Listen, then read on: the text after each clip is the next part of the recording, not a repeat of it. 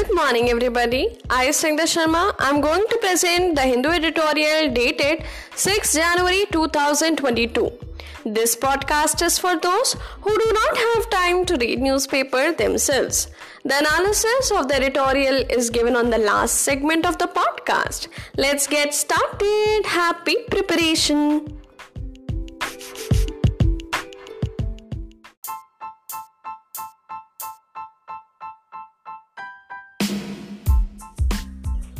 These islands of excellence must not be marooned. The national law universities need to look at intra collaboration and work on becoming multi universities. This article is written by G.S. Bajpai.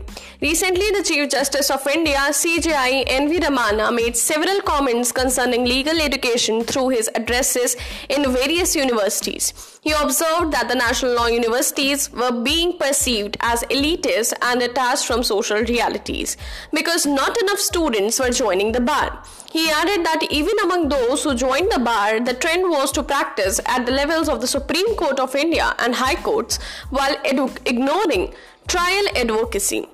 Earlier in the year, the CJI had made the comment that law graduates were ill equipped to handle the profession and that substandard legal education institutions in the country were a worrying trend. Additionally, the CJI made a remark recently that the focus on legal education should be on the practice and not theory. The CJI's words are a welcome cause for introspection. As institutions capable of fundamentally altering the legal landscape of the country in the decades to come, such comments must not be brushed aside casually. So far, the experiment of national law universities has thrown up mixed results. While they have been celebrated as islands of excellence in a sea of mediocrity, as perceptible from the CJI's remarks, they are also deemed by many to be detached from society. But this is just one of the many contradictions that national law universities face today. The first contradiction is that even though national law universities are criticized for imparting pedagogy, Focused on securing placements in corporates and corporate films, it is these placements that are taken to be a significant marker in judging the success of national law universities. Another contradiction is that even though they are referred to as national law universities, they are established and partially funded by state governments. National law universities therefore have to operate in an increasingly fluid political environment. With state funding shrinking, most national law universities are facing a serious crisis. The national character of these universities stems from their cosmopolitan demographic profile of students and faculty. Of late, this national profile of the national law universities has had to increasingly navigate the pressures in many states, which, by virtue of being the primary patron of national law universities, are able to exert influence on several key issues such as domicile based reservations and pay scale choices.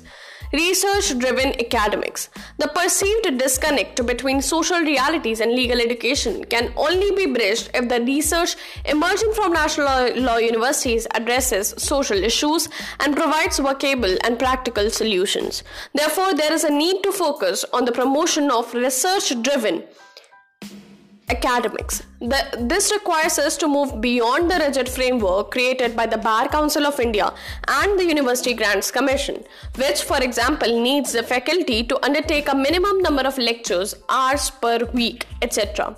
There is a need to have separate faculties for teaching and research. Research driven academics must also be promoted through institutional arrangements and schemes incentivizing the same. National law universities could no longer survive as mere teaching institutions. Internal issue. The national law universities face stiff competition from upcoming private universities vis-a-vis quality faculties with exposure to best practices and these universities lose out on such faculty owing to many factors including rigid pay scales while the hiring of faculty holding foreign degrees is not the only solution, the training of the existing faculty in traditional methods of knowledge delivery cannot be expected to satisfy the purpose for which the national law universities were created. The same results in a demand for students for better faculty, pedagogy, and curricula. While the delivery of these demands differ from national law university to national law university, These issues have been at the center of student protests in several universities.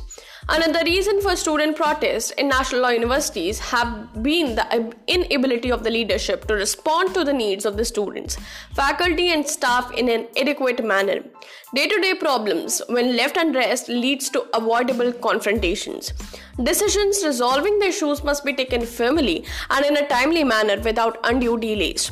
This problem is going to multiply as a state withdraws, withdraws its funding and national law universities are left to generate their own resources. The same will require a display of ingenuity and entrepreneurship in raising adequate finances in the face of ever increasing expenditures. It is equally important that the pedagogy must be focused on practical aspects of law rather than just the theory. The courses must invigorate our classrooms with the experience of practitioners and arm our students with a practical understanding of the functioning of laws and the justice system. Our judges and advocates must be obligated to contribute to the classrooms. They must be encouraged to offer paid internships to students to incentivize their learning experiences. Finally, it must also be understood that the purpose of education at the graduate and postgraduate levels is fundamentally different. The focus of education at a graduate level must be practice oriented, with a focus on imparting students with the ability to learn and understand. On the other hand, the focus of pedagogy uh, in the postgraduate levels should be academic with a stress on imparting students with the ability to not only critically evaluate but also to apply the knowledge. This is crucial if we are to create well rounded and quality faculty which can contribute to the academic discourse meaningfully for the long term. Going by the NEP, the shape and the content of a single discipline university is to change soon. The need, therefore, is to plan the future vision of national law universities in terms of becoming multi universities to include subjects of crucial significance, including the awarding of degrees other than law disciplines. Also, there is a need to establish an independent regulator for legal education in India. National law universities can collaborate in a significant way to benefit each other by sharing human resources and expertise.